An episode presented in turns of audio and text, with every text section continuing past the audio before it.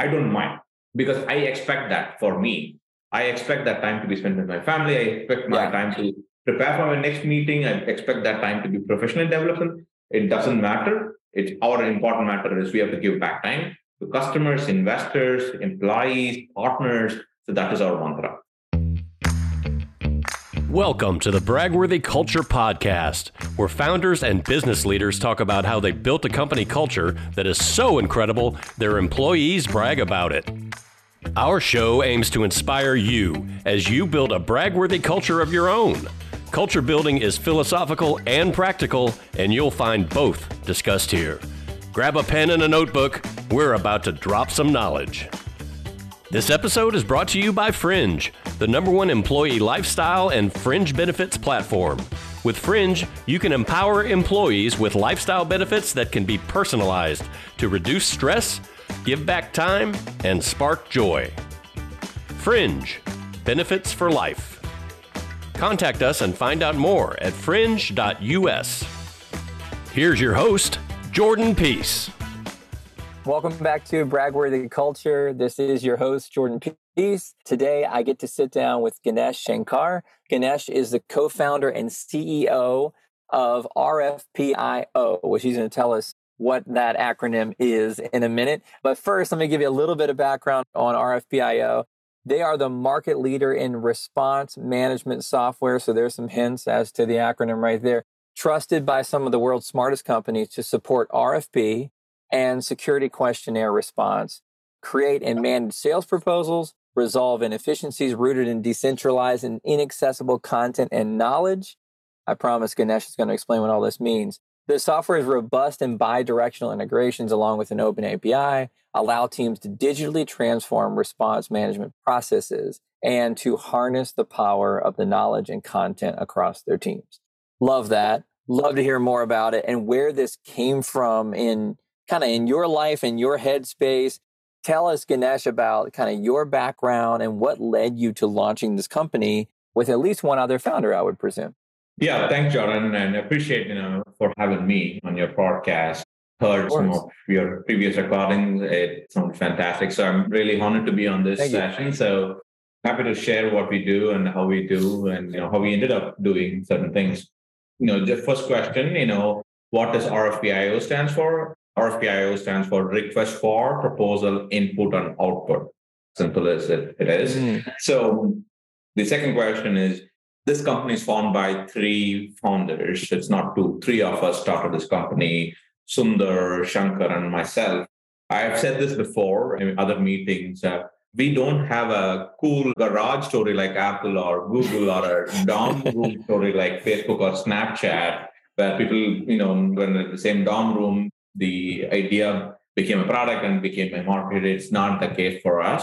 It is true fact where the three of us used to work for same company in our prior life, helping our sales teams to win deals. Essentially, I was a product manager. My current CTO, Sundar, was the engineering manager. And Shankar, my current COO, was the implementation manager there. So mm-hmm. you can call us as a subject matter experts when it comes to product engineering and implementation. So sales team will always lean on us to say, hey, hey Ganesh, this customer is asking for these roadmap question. Hey Sundar, customer is asking for technology question because while they are evaluating, they want to make sure the security is top notch.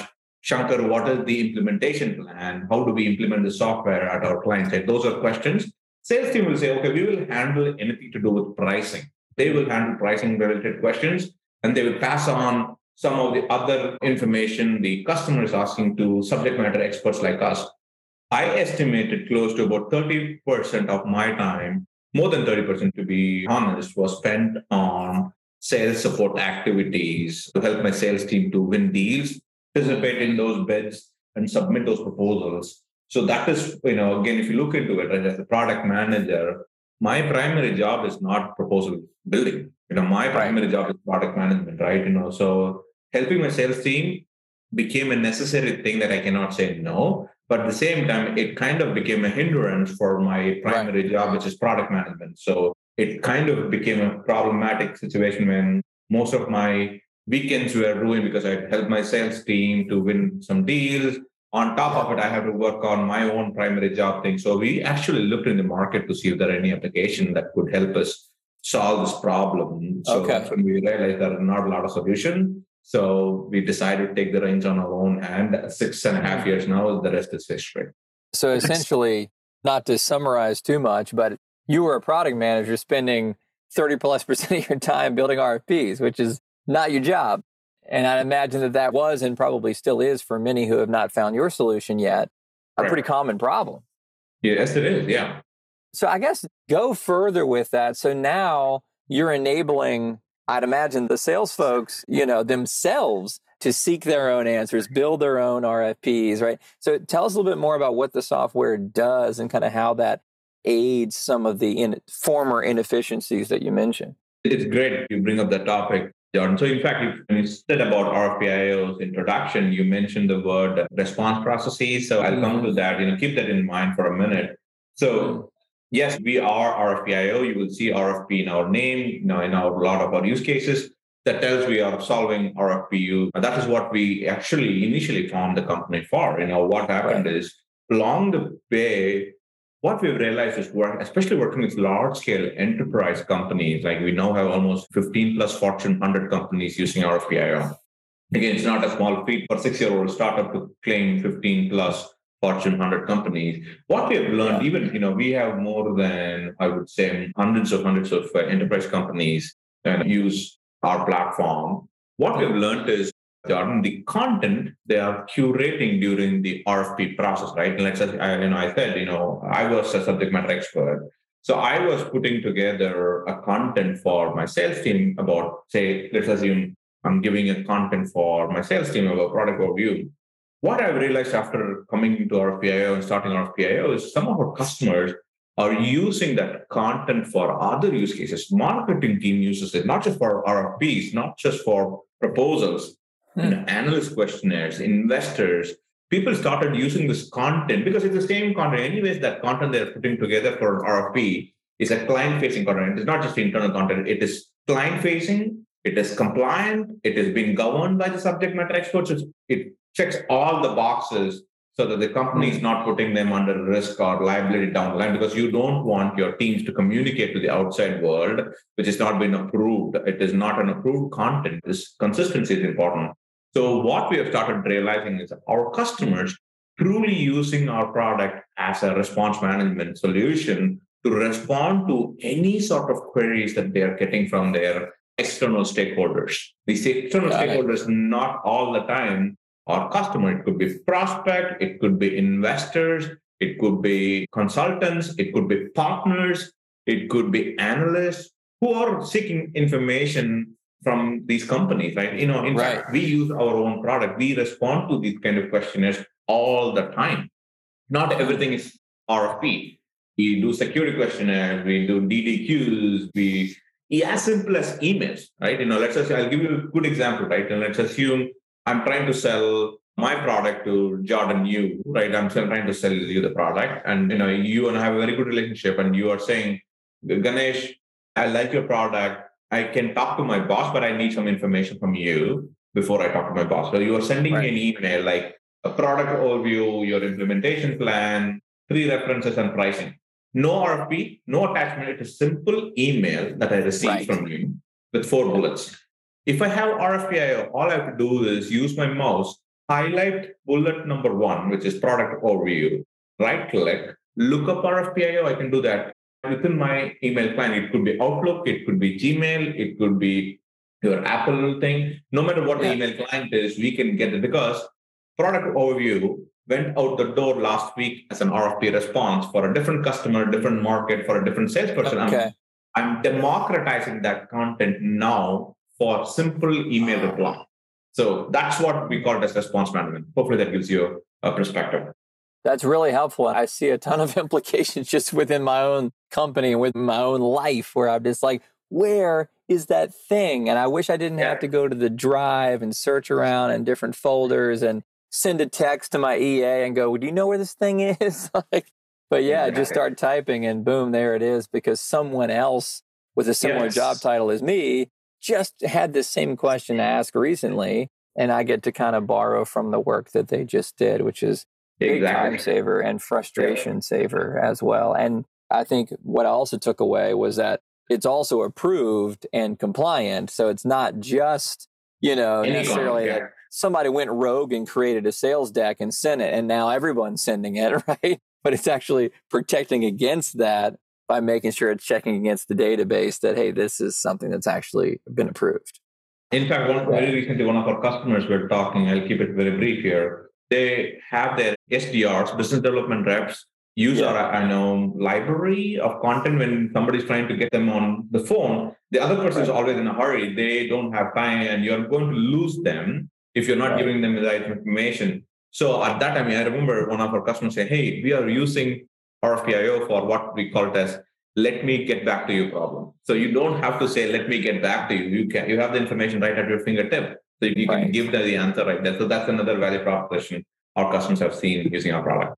That's awesome. It's amazing you build something to do one thing, but then the market starts using it for that plus plus plus plus plus yeah. plus and, and eventually you realize like we kind of have to keep up with this evolving software that and it's a little bit of a dance between those that are building it and those that are using it to try to understand its best use and that's really fascinating so you yeah. guys have been doing that dance since 2015 i think you said right 2015 we yeah. started the company but we came into market june of 2016 it's almost okay. took us uh, eight months to build the product and do a beta and then our first paying customer started in june of 2016 Okay. Technically, okay. six years and five months. So I'd love to hear more about the company, right? So how big is the team at this point? Are you distributed all over the place? Is there sort of a base somewhere? I think LinkedIn says Oregon, maybe. But like, just love to hear about kind of that journey over the last, I mean, gosh, seven years practically at this point. Yeah, yeah. Happy to give you some context there, Jordan. Yeah. So we are a global company. We do have in teams in three different continents. We okay. have a pretty solid team in India, which is Asia. We have a, a, small team in Europe. We have in North America as well. So our headquarters is in Portland, which is where our majority of the employees are there. But we also in 2021 we acquired another business called RFP 360 out in Kansas. So we have a, a decent sized team in and office in Kansas. I personally is based out of Frisco, Texas. I think what my last update, we are in more than 20 different states in okay. the states, uh, having employees as per the HR record. So we are truly distributed in within the country and as well as globally, we are distributed as well. That's great. How, how big has the team grown since 2015? 2016 January, I was one. So today okay. I think we're clocking around 450. Okay. Wow. When did you sit down and write the values that we can find on your website? Because I, I looked at, you know, get it done, which I love, be agile and nimble, give time back, which has an interesting tie to my company that maybe we can talk about if we have time. See something, say something, and don't mess with customers. So I'm curious as like when in the process of your co-founders came in, maybe a few more employees came in. And when did you realize like we should probably have some clearly stated values here? Because I know it's not day one when it's just you, right? Yeah. Typing away at your keyboard. Yeah, it is true. You know, there is a reason, even if you look at it, I know most of times you might hear the single words as values, innovation, leadership, intentionally kept it as phrases and it should mm-hmm. invoke an action. The ideal value is if I read it, it should be self-explanatory and it should do something inside. You know, that is all. So again, going back to when did we start? Again, I, I say this in every meeting.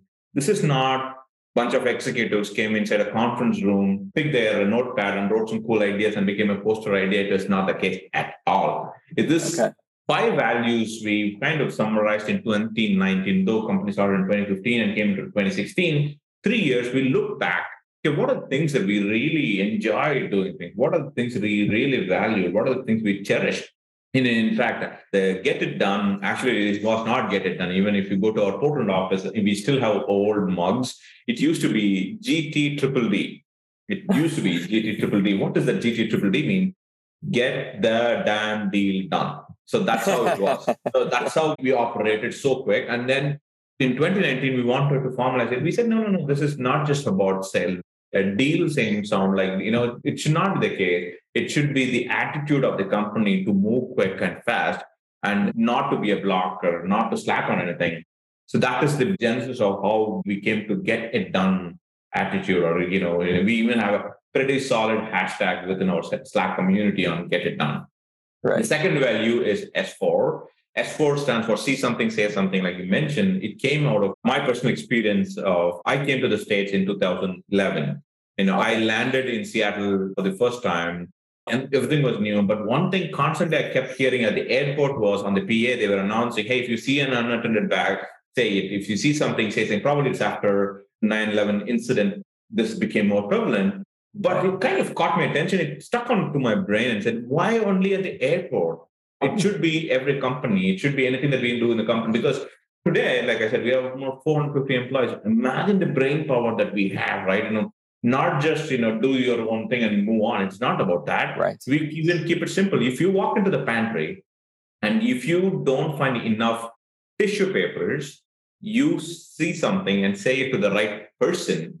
Right. They have the right to say no, and our office manager can say, No, I'm not going to order tissue papers because you guys are anytime when you walk into the pantry, you guys are eating papers. I'm not going to order it. That's their responsibility. Right. They can say anything that they want, but it is your RFPIO citizens' responsibility is to say it. If they see something, say it. So it is, gives the opportunity for other person to correct it or address it or even acknowledging it. It became so much so. That is one. And the next one is giving back time. Give back time is so much important. You know, John, I know you said that's a connection to your company. Every technology company today, they are going to say giving back time and by creating efficiency, by automation. We are going to do the same thing. How can I take it even further? So we follow it very rigorously in, in our meetings. So we don't go over meetings. If we can give two minutes of time back, it doesn't matter. Even a minute of a time back to my employees, it doesn't matter what they do with them. They can spend it with their family, they can spend it professionally, they can spend it with their pet.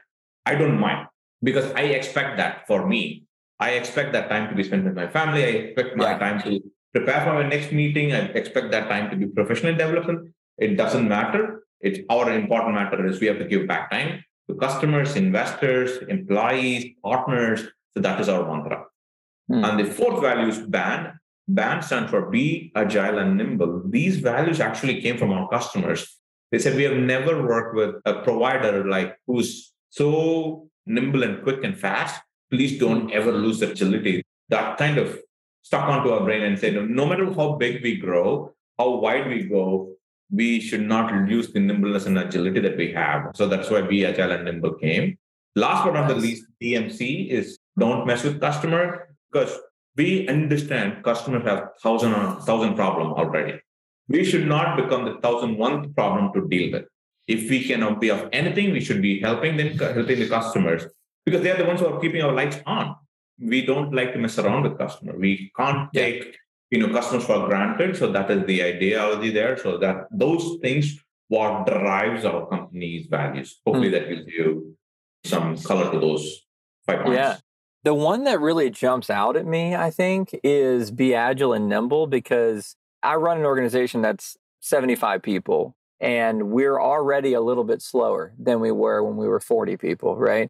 I can't imagine 450 and how your customers are still telling you that you're agile and nimble and that it's something that's notable to them that they're observing about their interactions with you. So I'm really curious just how is that possible? How is it that you have stayed fast and agile. And like, as I think about the lifeboat versus the large ship, and you know, like you can turn a lifeboat, right? You might sink because it's not very stable, but you can turn, right? But how do you turn a big destroyer in the ocean, right? And you're getting bigger and bigger to a level where supposedly it's harder to be nimble, and yet it's a value and it's something that's being observed from your customers. So I'm just like, teach me is basically what I'm asking here there is no real secret or nothing, you know, silver bullet line we have, Jordan. You know, again, in the same analogy, yes, we are getting bigger, but the boat is yeah. not of one giant material cushion. So we kind of all these are linked. Smaller lifeboat is what formed a mm. bigger,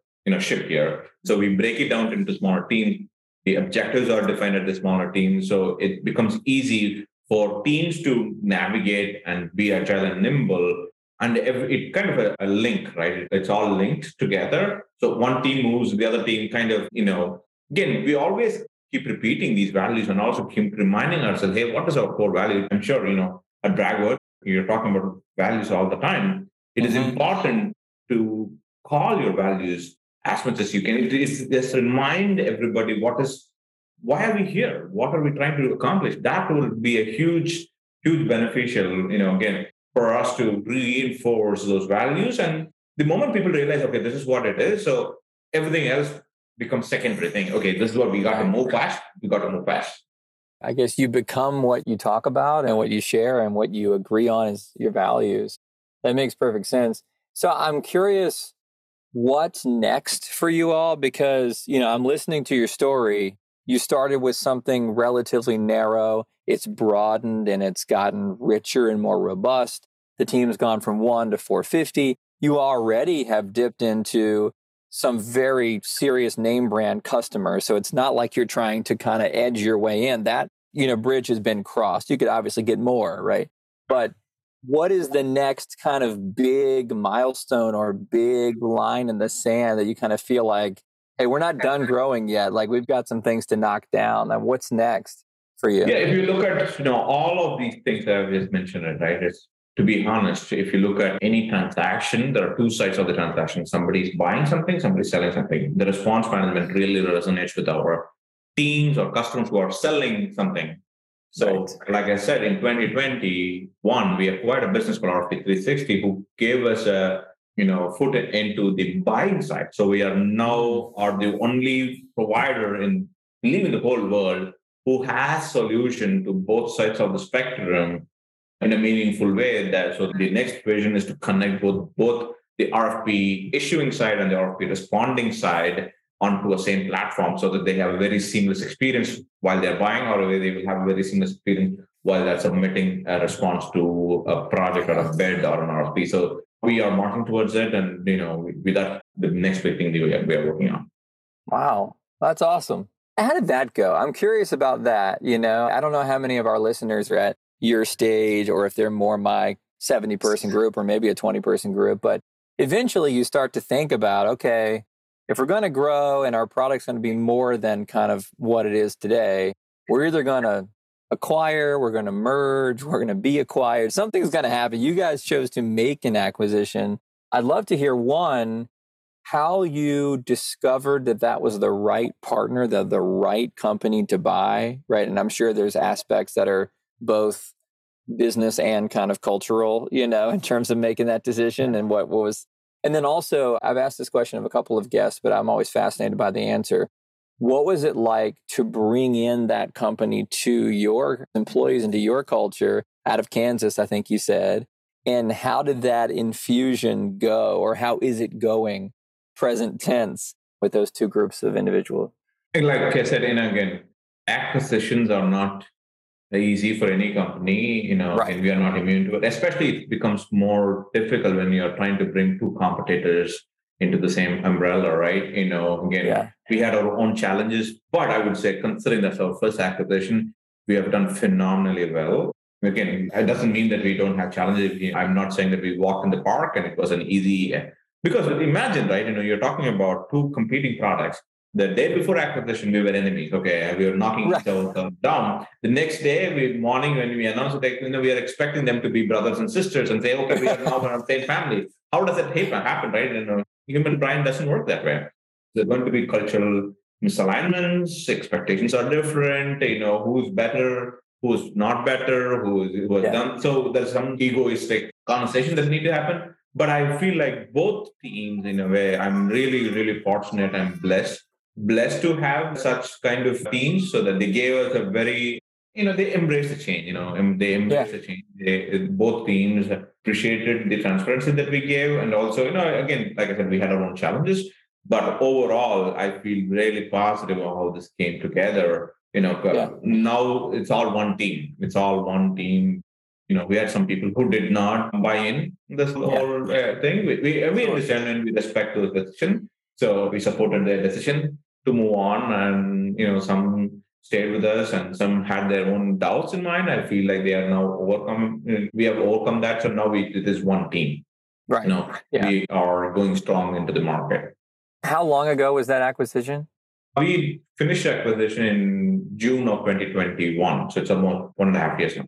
Okay. It's a little over a year. But even in that short time, you feel yes. much more like this is one team. And, and yeah. that's great. That's great. I mean, it's encouraging to me just thinking moving forward around ideas around acquisitions and so forth. It seems really intimidating to do something Correct. like that. And I bet it was for you if that was your first. It was a little nervous and anxious, but yeah. I think we're past that. Yeah, I'm going to force you to brag on yourself a little bit and also give some advice of forgive me, but I did notice that you just received a top 50 SaaS CEO award in 2022. So, first, congratulations on that. That is amazing. That is not a very old company you're leading to already be on lists like that and so forth. And again, I know I'm asking you to brag on yourself a little bit and that can be uncomfortable, but what do you attribute that to? You know, being recognized in that way, being on, you know, me wanting you to come on and talk about your culture on a podcast called Bragworthy Culture, right? Like those two things are probably tied together in some way, I would imagine. Like, what have you done? And I know you haven't been perfect, no one is, but what have you done really well? And what are you uniquely gifted at that you think has taken kind of your career and the company to the level where it is today? As an individual, I would say what has taken me is the team that is behind RFPIO and, you know, okay. trusted us when we started RFPIO, right? You know, if you look at it, three co-founders, that itself is a, you know, a good sign. And these three co-founders are not childhood friends or friends in a company, or they work together in a company. And, you know, you imagine how many employees can you go work rework again if you worked in the past and if you don't right. have any pleasant experience if you don't have the respect it is highly unlikely you will work with them again especially in a startup like a marriage right, right. You, have to have partners so that itself tells me, you know, between the three of us, on the initial course of people who came to work with us, just because we did, we are not paymasters, we did not pay them a whole ton of money. We, right. only, you know, shared our vision and they joined us you know again they had their choices but still decided to join i feel that is as an individual being open being i would say original being you know genuine in your efforts i really feel proud of myself being very dedicated on in anything that i've done even in my past when i work for others i've always felt it is my thing i have to do this thing I have to do, people should call me, okay, I've done really good job. So that is always my benchmark. So I feel like, you know, people have seen that in me and I'm really appreciative and grateful for people who trusted and still they are there. Almost 40 plus people who joined us in the initial days are still there in, wow. in the company. So it's a very, very proud moment. As a leader, you know, a few things I feel like we have done, you know, again, you know, John, six years before, right? And I was sitting on the other side of the table, or seven years before, as an employee. I had certain expectation from my manager, from my uh, VP, from my company, from my CEO. Now that I'm on this side, it doesn't make me any superhuman. I am as human as I was right. seven years yes. before. So it's only fair for my employees to expect what I was expecting as an employee. However, what I realized, and I've terribly failed, is trying to make sure everybody is happy. That is not a possibility. I don't think it, you can make everyone happy. So, two things I'll make sure when we make a decision. One is is this fair, and is this equitable. Those are the decision things that we keep in mind when we make a decision. I personally make those points in my mind. And knowing, yes, not always I can keep everybody happy. So 80% of people or you know, majority of the people are impacted. And if they're happy, then I'll call it a win. I can't make everybody happy. So those yeah. fairness and equitable is another key personal values that I always I will keep in mind. That's great. And I appreciate the comment around you were human seven years ago and you're still human now. I'm a CEO of a company as well. And there is sometimes this feeling of, I wonder if people think that I read five books a day and like, you know, and you know everything. blog yeah. posts and like, yeah, yeah, like oh, I just finished my 10th TED talk and just a person, you know? It's important to acknowledge that and be vulnerable, you know, with your people and go, hey, I've got limitations, but also to strive to live up to those expectations, like you said, which is sometimes pretty tough to do. But congrats on that. I mean, it's a really great story. And I love that you guys worked together before. So you kind of had this understanding of like, maybe we could be buddies, but like we also already know that we can work together and we can get stuff done together and you know maybe have to some extent cut your teeth similarly with you know the yep. one company and i feel like that just gives you a really big leg up so that's a cool part of the story as well but thank you for taking the time today to share your story to share a little about your company your values it does sound like a great place to work a place that people that are motivated and quick and want to get a lot done in one day and really want to like that type of aggressive personality would really thrive there. And yeah, it just seems like a whole lot of fun. So I really appreciate yeah. it, Ganesh. Awesome. Thank you, uh, Jordan. Thank you, Olivia. Yeah. Have a good rest of your day. Bye. All right. Thank you so much for being here. As I said, if you enjoyed Ganesh, enjoyed this episode, check out RFPIO. And also, if you'd like to get some free advice, I'm going to go ahead and sign Ganesh up for answering your LinkedIn messages. So, so look up Ganesh Shankar. Obviously, his name will be spelled out in the episode description. And thank you all for listening, and we'll see you next week. Bye bye. Thank you for listening to the Bragworthy Culture Podcast. If you enjoyed this episode, please leave a five star review and subscribe to enjoy future episodes. This episode is brought to you by Fringe, the number one employee lifestyle and fringe benefits platform. With Fringe, you can empower employees with lifestyle benefits that can be personalized to reduce stress, give back time, and spark joy. Fringe Benefits for Life. Contact us and find out more at fringe.us.